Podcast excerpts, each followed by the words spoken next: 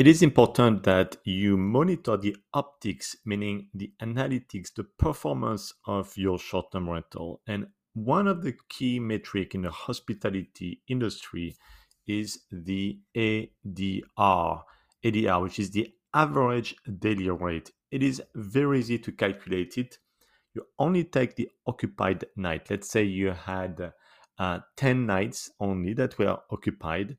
We're going to make it simple uh, during a month, and you received $3,000 in total for those 10 nights. So the ADR is 3,000 divided by 10.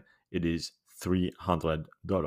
You need to monitor this because it's really an, a definition of the value that you have for your property, meaning how much can you get per night on average. So you want to monitor this month after month and see if you can increase the value of the ADR for your properties. So measure this, track it, and ultimately you need to see if it is increasing or not and really drive this number higher and higher with better quality, meaning better reviews for your short term rentals, but also with a better pricing strategy so you can uh, maximize the revenue per night and have the ADR going up.